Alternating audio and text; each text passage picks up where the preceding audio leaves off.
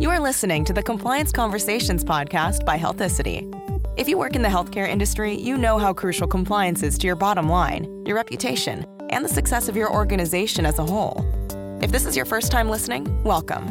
A transcript of every Compliance Conversations episode can be found at www.healthicity.com/resources, along with a ton of other thought leadership materials. You can add us to your RSS feed and iTunes, or follow us on Twitter and Facebook. Now, let's get on with the show. Welcome, everybody, to another episode of Compliance Conversations. I am CJ Wolf, and I am working with Healthicity. This is Healthicity's podcast. We're grateful for their sponsorship and um, are excited to have two new guests today Keith Dugger and Sean McKenna, both outstanding attorneys. Welcome, gentlemen. Good morning. How are you today, CJ?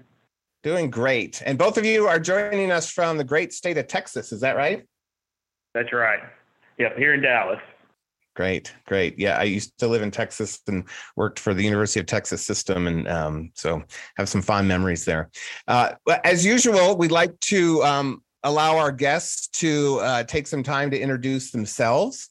Um, gentlemen, would you like to to start and tell us a little bit about your professional background and what you're doing currently? Yeah, absolutely, CJ. And I'm thankful to be in Keith Dugger's conference room at Hall Render, but Sean McKenna here. I'm with Spencer Fane as a partner in the Dallas office. I represent healthcare providers around the country in enforcement of white collar actions. I spent first almost 15 years of my career with the federal government, uh, with CMS as a inside attorney, then OIG in DC, and then 10 years as an AUSA prosecuting healthcare fraud cases, uh, civilly and criminally.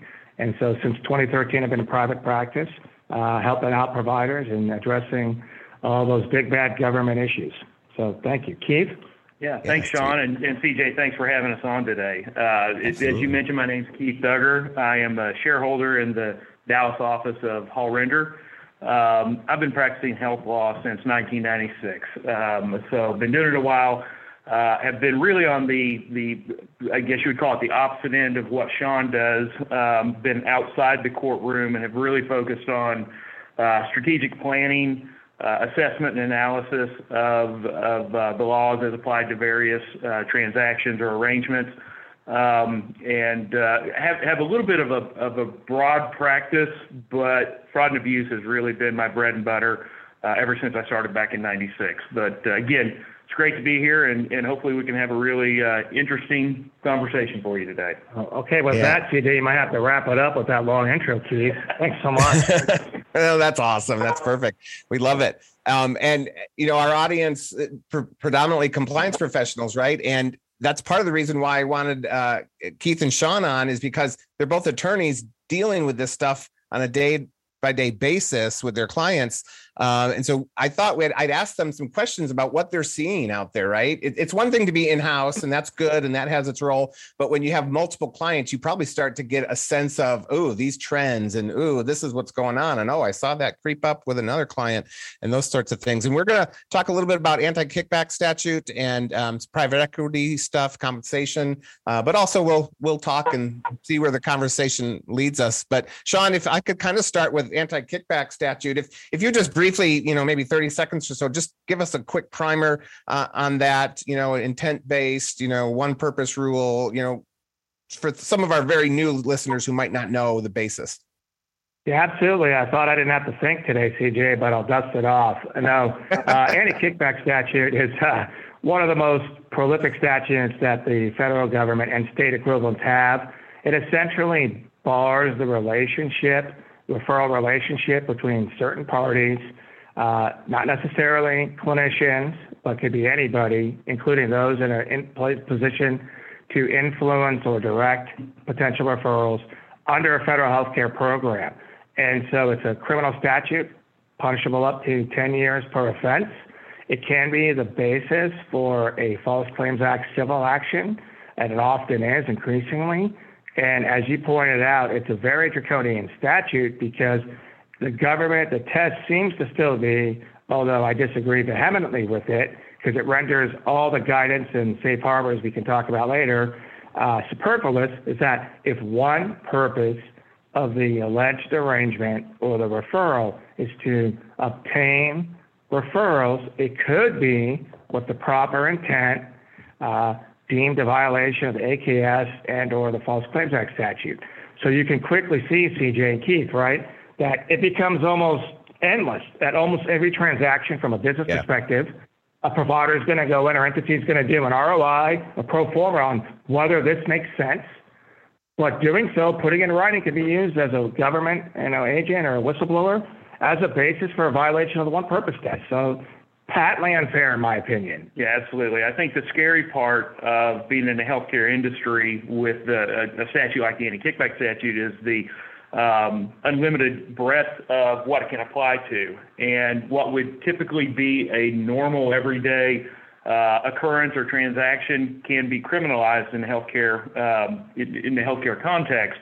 And so it, it really does require a lot of focus. It requires a lot of understanding of the statute and then a lot of faith that what you've done, if you're ever challenged, that you're able to explain um, what you've done and how it is not a violation of the statute. So, again, that's why it's nice to have uh, attorneys like uh, Sean on here who have really looked at and, and uh, litigated that anti-kickback statute approach uh, on both sides. And uh, I, I, think it's one of those things that compliance uh, really creates – a lot of, of um, issues for us to, to look at and, and help our clients with. So, yeah. And, and yeah. See, that's a great point. We've been in this conference room before with shared clients, and we're trying to talk to them and advise them in what is the risk, right, Keith? That's right. And that's really profound because the government has taken that risk almost to the extreme. The pendulum has not swung back yet. It might start being that way, but the Department of Justice takes such an aggressive position so do whistleblowers. You know, it almost seems like the intent requirement, knowingly willful, uh, is just not there anymore. It's just simply you enter this transaction, a physician or some other entity got referrals and, and made money, guilty. Yeah. Right. Yeah, but a lot yeah. of times. Oh, go ahead, CJ. Sorry. Yeah, I was just going to say, you know, um, I, I, try to explain this concept to people in other industries. you know, like in in construction or in restaurants or in banking, it's like right. you get a free toaster if you open an account with us. Like it's allowed, but in in healthcare, it's not. And so it, it's kind of a foreign concept for people coming outside of healthcare. Um, uh, yeah. So go ahead uh, on your thought that you're you're going to start there. Well, I, the, the, other thing I want to uh, follow up on what you just said, um, but also a lot of times in the law, you know, whether it's in some other aspect of healthcare or in other industries, you can say, if this, then that. But with the anti-kickback statute, the guidance is really, if this, then it could be this, that, or the other, because it depends upon what your intent is.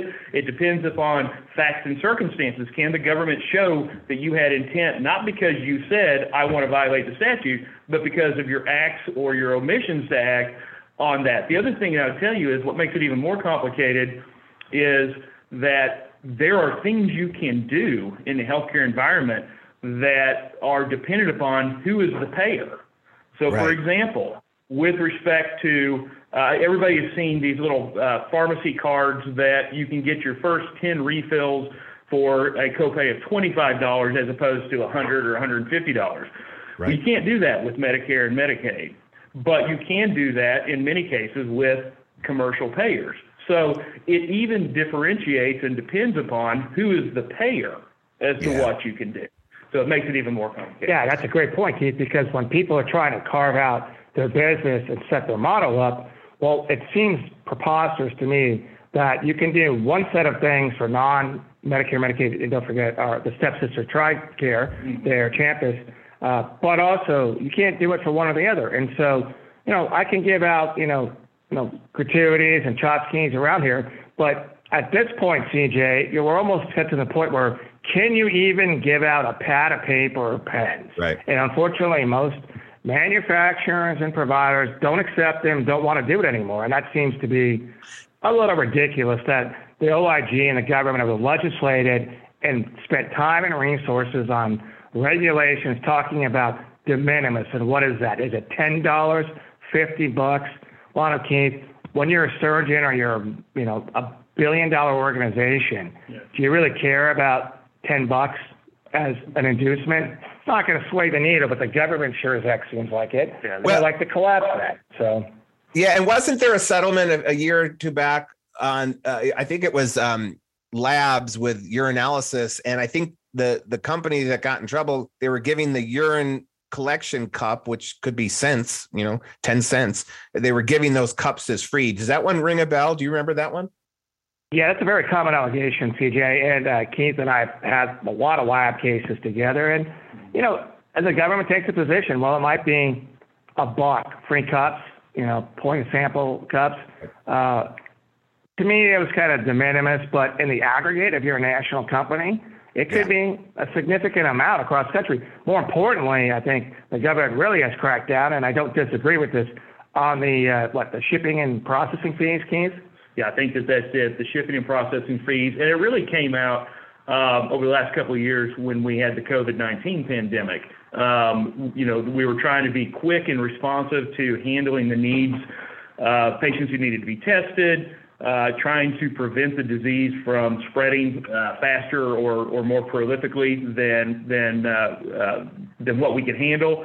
And so, in in the attempts to be nimble and allow um, people to, to, to provide that testing, provide the treatment.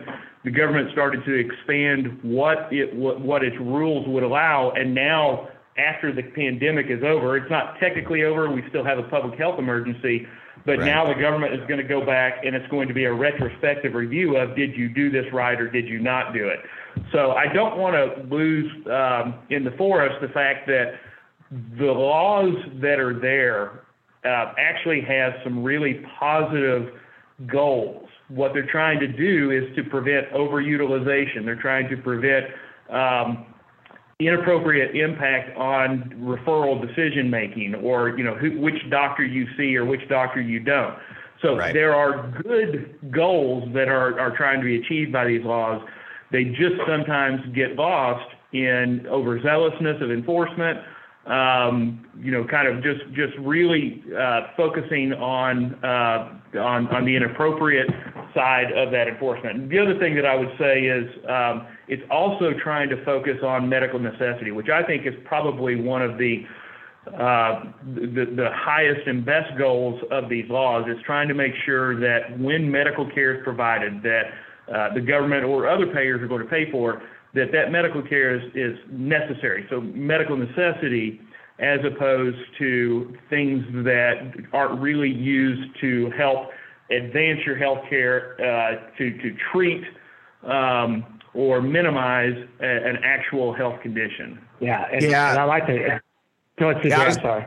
I was going to say, you know, um, I've spent some time in the in the med device and, and pharma world, and and um, I, I, think you're right. The goals are, you know, that decisions should be made off of what's best for the patient, not off of financial relationships. And you know, sometimes some companies try to speak out of both sides of their mouth. They they try to say, well, this money is not really influencing anyone when we do X, Y, and Z, but then they have to answer to their board as to why do you spend so much money on marketing if it doesn't actually influence uh, sales. and so it's yeah, it's an interesting right. kind of tension there. Yeah. One comment on that, a couple to kind of buttress what Keith said. You know, 10 cents a cup, yeah, shipping and processing, $50 for every claim. That's a distinction, I think. Uh, and it's a sliding scale, and that's unfortunate, right? We don't have benchmarks because every time, and I understand the reluctance of the government to introduce hard and fast barriers because the industry can always evolve around it, right? It's kind of like Justice Potter Stewart said regarding obscenity. I know it when I see it. And I wish that was DOJ's perspective because what I see as a potential kickback isn't necessarily what they're bringing. But to your point, CJ, about the marketing, one of the big compliance concerns that Keith and I see in our respective practices is operations or the marketing, business development people driving the train, right? Sending right. out those emails, encouraging providers to continue to utilize X, Y, or Z. And that has been used as Exhibit A uh, for the government to bring these types of AKS cases. So providers, I think, really have to be leery of letting that operations marketing perspective drive the train and limit those communications and really yeah. focus, as Keith said, on the clinical component, clinical side, the benefit logistically, why this is a better deal for the patient. Cost less, better outcome, less travel, whatever it's going to be. Yeah. Do, are there any specific trends you're seeing, like topics or types of services that are cropping up a little bit more in this space? Well, I, I think lab continues to be one of the uh, the, the biggest areas for enforcement. Uh, one of the reasons reasons is, and, and kind of, I'll go back a little bit to medical necessity is. Oftentimes, it's a little bit easier to to kind of fudge medical necessity or to to enter into arrangements that incentivize someone to order lab tests because it, it's not a patient harm. You take one vial of blood and you can run, you know, 100,000 uh, lab tests. Uh, the other thing about labs is you now have an overlay of another statute uh, called uh, EKRA, Eliminating Kickbacks and Rehabilitation Act, um, which further restricts the ability, for example, we're talking about marketing, it further restricts the ability of a company to pay marketers, even employed marketers, based upon the success of their activities. So we're starting to see some enforcement. That that statute's only a two, three, four years old. Um, so, but we're starting to see some enforcement come through. There was a touch of a split in the um, in the circuits. The Hawaii circuit ruled a little bit differently than what other circuits have. Um, so there's some uncertainty there as well. But I, I think labs for me are is what I'm seeing as a continuing focus of of uh, enforcement. Telehealth is another one of those areas. Sean, have you dealt with any telehealth cases? Yeah, yeah, and I would agree. So the lab space, but specifically urine, urine toxicology, uh, and again, not so much the testing, but the way it's marketed or potential labs are invested, right, Keith? Yeah. That seems to be a big issue on the AKS. Uh, genetic testing, uh, PGX, CGX, cancer and genetic testing, huge yeah. issue. And, and you know, CJ, Keith alluded to this before, but during the pandemic, everyone was encouraged to get COVID testing. Couldn't test enough, right? Exactly. So everyone was like throwing resources to test. And on top of it, a lot of labs added this RPP, respiratory panels. Yes. Now the government is coming back and saying, well, that was completely improper. You only threw the RPP in to make money when operationally, right, you're in the middle of a pandemic, things are changing every day. And now DOJ is going to look back during those frenzied moments when you're trying yeah. to save employees, first responders, caregivers' lives, and the residents of nursing homes and other patients, and they're saying, well, then you tested too much. To me, that's the height of hypocrisy, and I used that before, but I just think that is just DOA, uh, and that's a weak case. But yet DOJ seems to be pushing that agenda. So the lab, yeah. telehealth, huge. There was a huge takedown a couple of years ago. I think those cases have wound through and been resolved on DME. But anytime you see telehealth and how those physicians are interacting with those patients, it's a problem because is there, the government takes a position, well, it can only be a legitimate face to face position, blah, blah, blah. Well, you know, the pandemic has proven otherwise, and Medicare right. is starting to allow it. But it's also the same thing with DEA. Well, you can't prescribe a controlled substance through a facial visit for telehealth. It has to be in person. Well, they have to be forced to back off on those rules again. So we're seeing it in that area. We're seeing enhanced AKS enforcement. You're seeing it just in every actual component. And it seems like the government is now buckling and doubling down on what the industry can and cannot do as far as business operations, development, and growth. And at some point, there's going to be a reckoning. Maybe yeah. not today, maybe next year, but the courts, I think, are becoming a little more cognizant of at what point do we stop this? Yeah. Gotcha. Not to not to encourage at the the aberrant behavior, which we've seen, but most providers are doing the right thing for the benefit of the patients. But ultimately, yeah. You know, there are some bad actors there, and then you know, DOJ should yeah. take a hit appropriate. But that doesn't mean a blanket approach, right? Yeah, that those are all great points. Um, we're at the point where I'm just going to take a short short break, and and we'll be right back. Thanks for listening to Compliance Conversations. We hope the expert information and discussions are a valuable asset to your compliance career. Healthicity also offers software solutions to help people like you manage their compliance programs. Compliance Manager is a comprehensive, all in one, customizable solution that will save you time, stress, and make your compliance program more effective. Head over to healthicity.com for a quick demo video to see how Compliance Manager can bring simplicity to your everyday work. Now back to the show.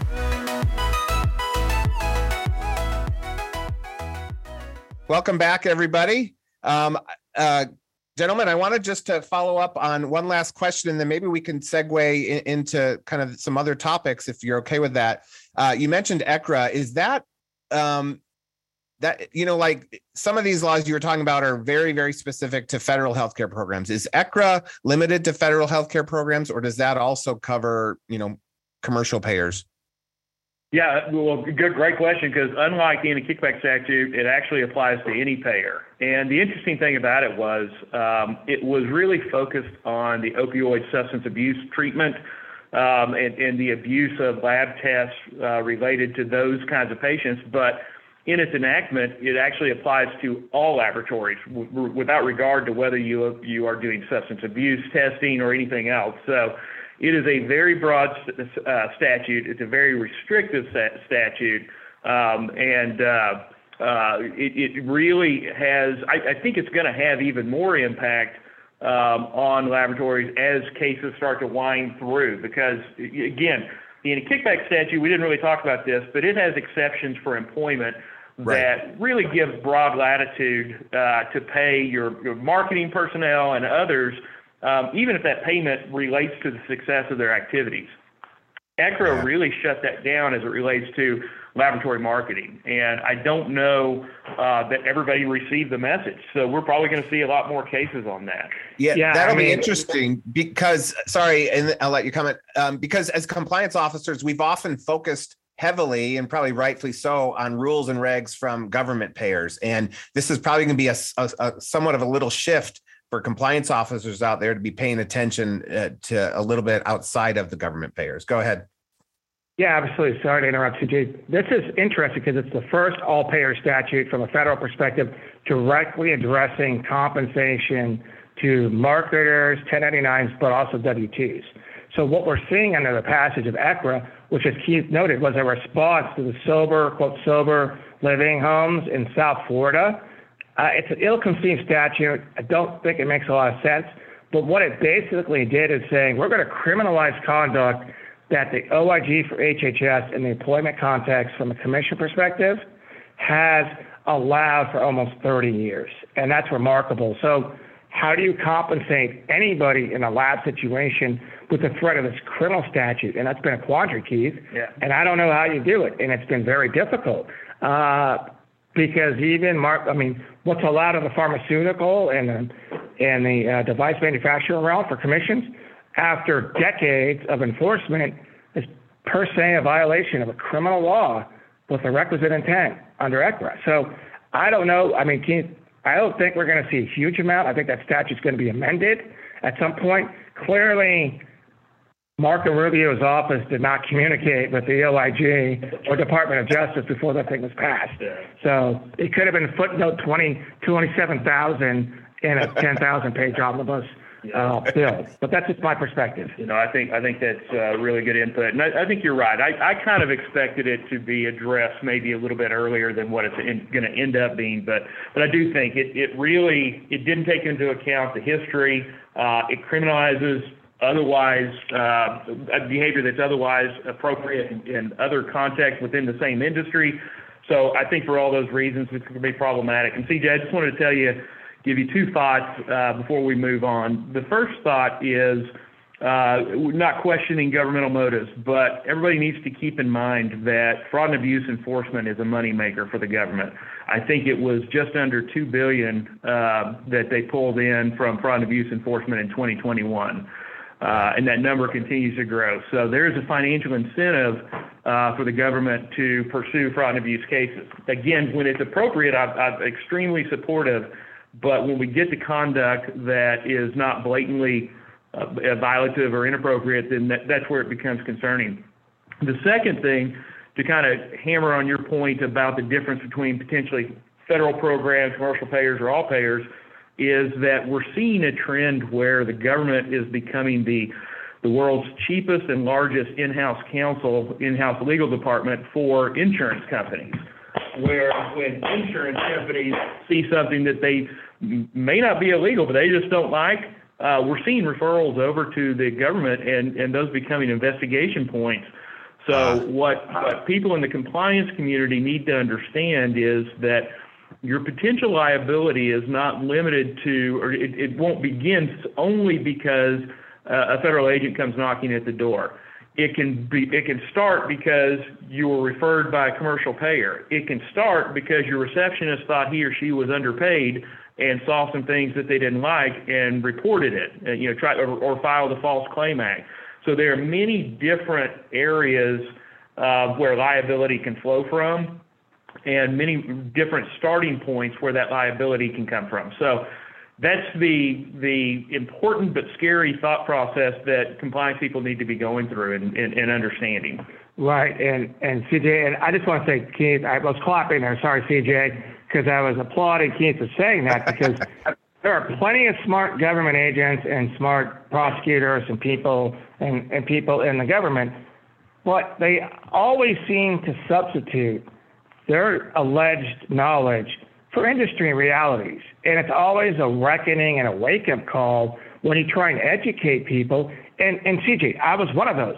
I had exactly. no industry experience, and I'm sitting there listening to what the contractors or the program or the agents are telling me, and they were wrong. And uh, having conversations and having that dialogue with industries and heads of organizations really opened my eyes that, you know, hey, there's a rationale for this.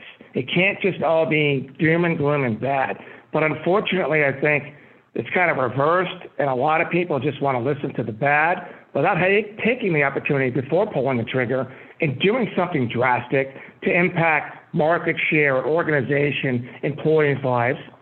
Taking an opportunity to listen to the leadership first and saying, hey, what are we doing here? Now, there's plenty of instances where perhaps that's appropriate, but a lot of times at the larger institutions with compliance programs, which is another benefit, established, credible, demonstrative, effective compliance programs, you should be given the benefit of the doubt. And they should be picking up the call and saying, you know what, CJ, we have a concern about this. Can you talk to us about this? And nine times out of 10, it's going to get resolved without that costly process that Keith described. Yeah, those are all great points. Um, really appreciate your your thoughts on that. Um, you know, with with the little bit of time that we have left, should we uh, pivot a little bit and talk a little bit about private equity and compensation and, and those types of concepts, which are a little bit newer to a lot of us in healthcare compliance? Um, would you kind of set the stage as to why that's even an issue? Sure, absolutely, and and uh, thanks for teeing that up. Um, I, I, think as people are kind of uh, aware of, there's been a significant uptick in uh, private equity investment in healthcare over the last few years. Um, you know why that's important is that we're starting to see more um, enforcement actions that relate to those private equity relationships. Historically, those private equity firms have had a little bit of a laissez-faire attitude when it came to due diligence and risk acceptance that what that means is really their risk thresholds were typically higher than traditional purchasers in the healthcare market, and they were much more willing to push the envelope when it came to assuming legal risk. I, I think their thought process was that the risk was a simple math and money problem. Did the sure. potential financial reward of the deal outweigh the financial risk discovered due, due diligence?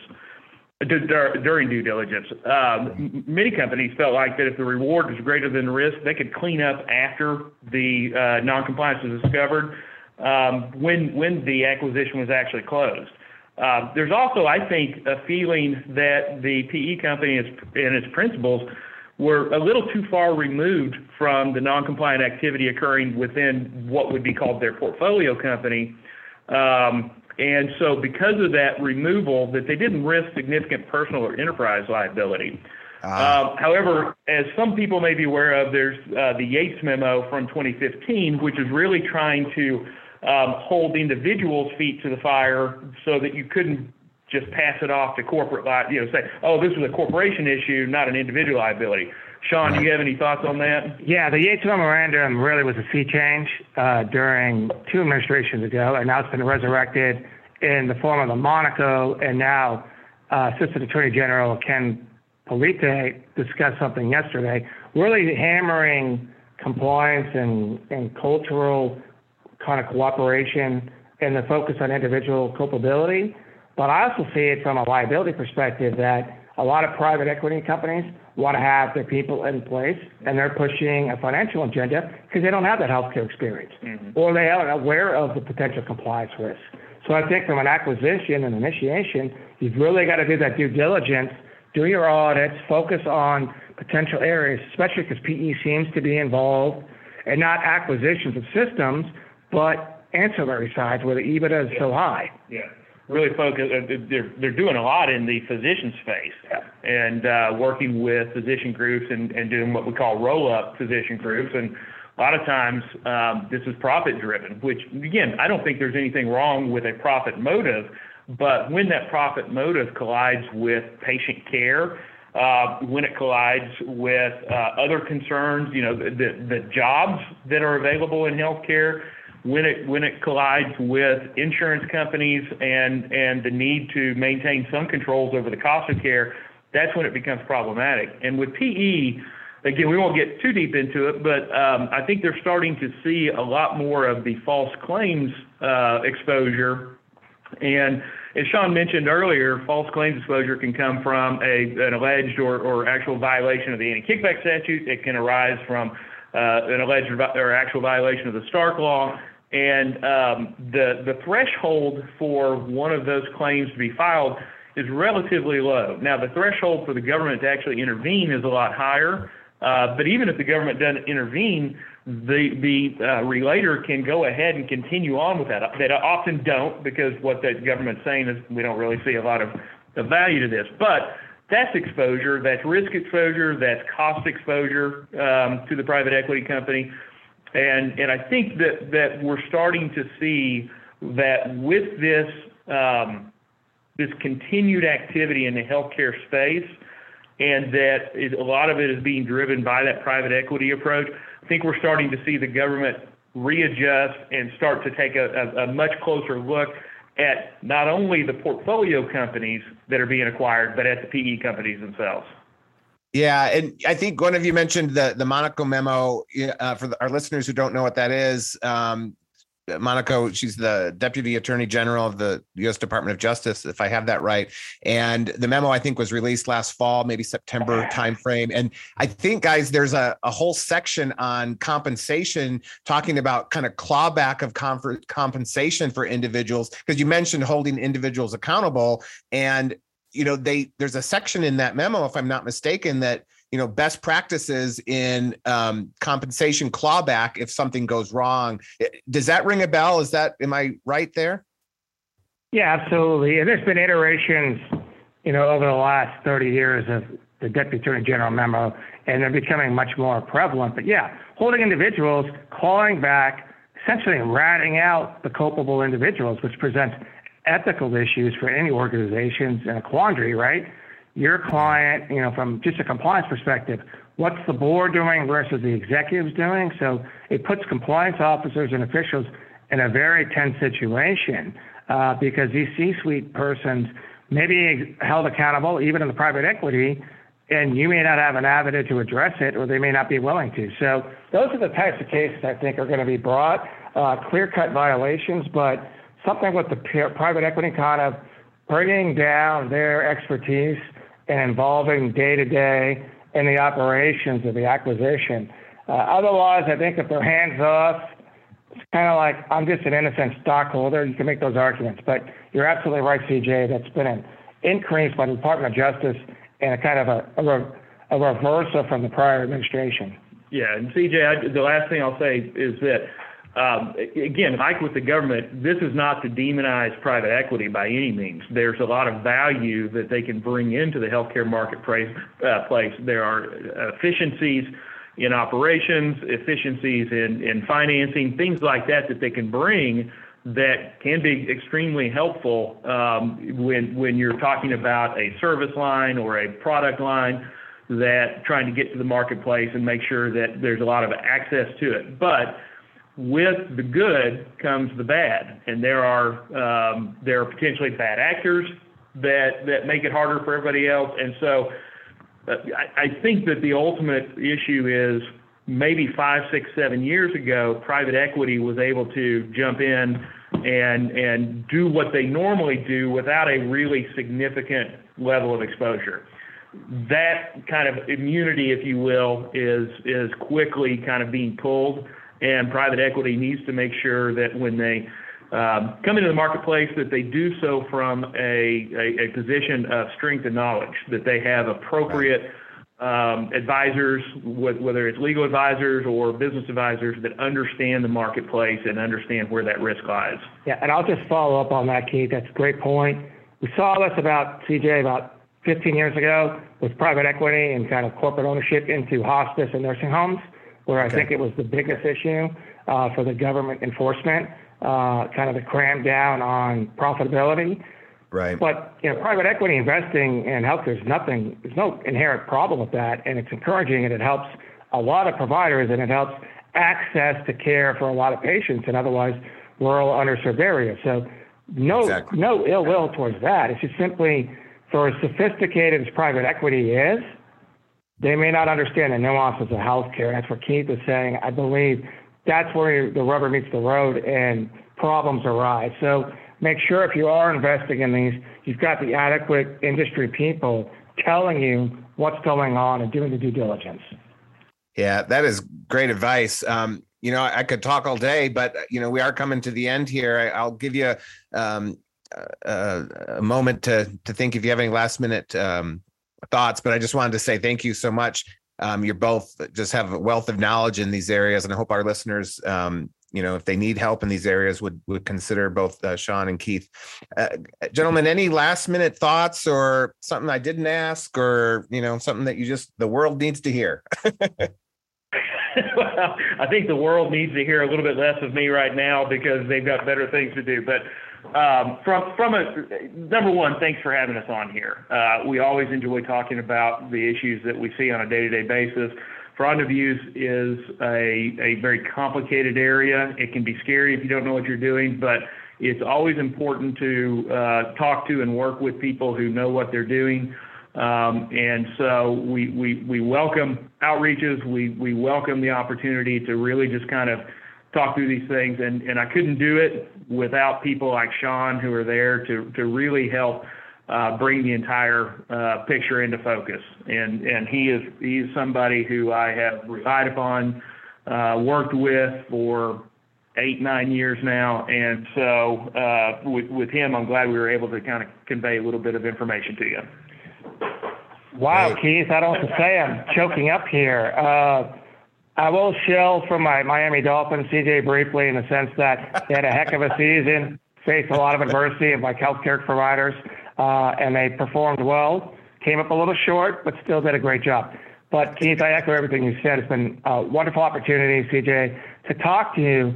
And as I'm sitting here talking, now Keith and I'd have these discussions all the time about cases. And so it's really a nice treat for us to share it with your audience, share it with you, to really discuss some of these issues. And I think a lot of healthcare attorneys feel the same way. But, you know, I do think the enforcement trend is pretty aggressive. And providers spend the time on the front end to get to know a guy like Keith and what he can do and what he can advise um, and kind of give you those contours uh, initially. Yeah. Because I'm the guy yeah. of last resort. I don't want to be, but it seems like that's what my practice is. So, uh, but again, appreciate it and happy New Year to everybody. Well, we could we could put your contact information in the show links, but maybe just uh, verbally, you could just tell us again the, the firms you're with. Sure. Uh, Keith Dugger, and I'm with Hall Render here in Dallas, Texas. And this is Sean. I'm with Spencer Fane and Dallas, Texas as well. Awesome. Well, gentlemen, thank you so much for your time and expertise. Um, maybe we can figure out a way to, to have one or both of you back again in the future.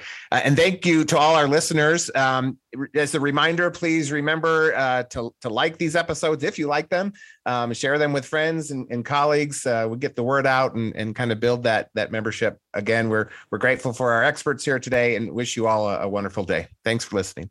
Compliance Conversations is sponsored by Healthicity Healthicity designs software and services that simplify compliance and auditing challenges that reduce your risk and save you money. Where others see complexity, we see simplicity. For more information, visit healthicity.com.